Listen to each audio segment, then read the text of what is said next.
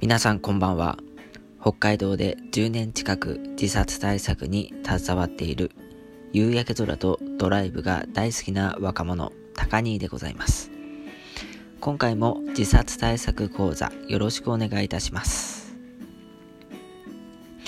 さて、ご質問をいただきました。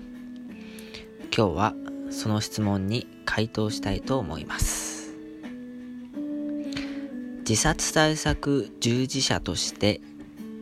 支援において最も重要なことは何ですか？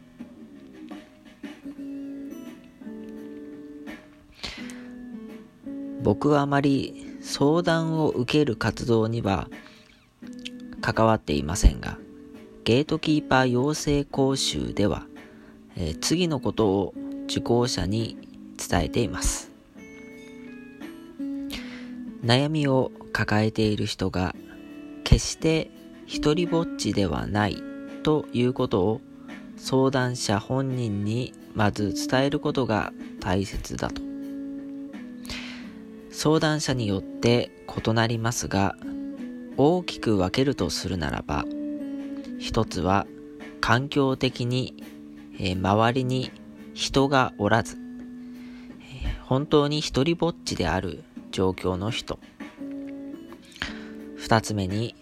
家族や友人は周りにいるものの悩みを理解しようとしてくれない人たちばかりなので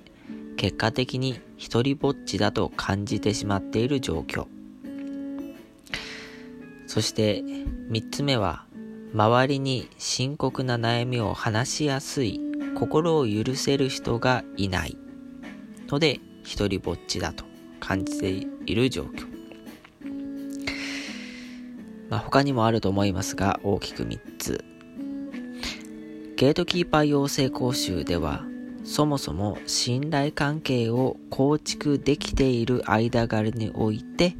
えー、悩みを相談された場合には、どのように、えー、対応するのが、えー、または支援するのが良いか、適切かということを教えていますので、今述べた一人ぼっちの状況とは、えー、ちょっと当てはまりにくいのですが、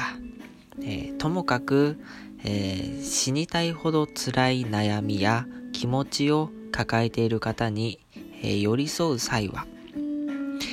自分が話を聞くよ、私がいるよと伝えて、一人ぼっちではないことを伝えてください。えー、言い換えるならば、SOS を受け止める人間がここにいるよというメッセージを相談者本人に、えー、伝えることが自殺対策従事者として、えー、支援において最も重要なことであると考えています。参考にしてください。それでは今夜はこの辺でご清聴ありがとうございました。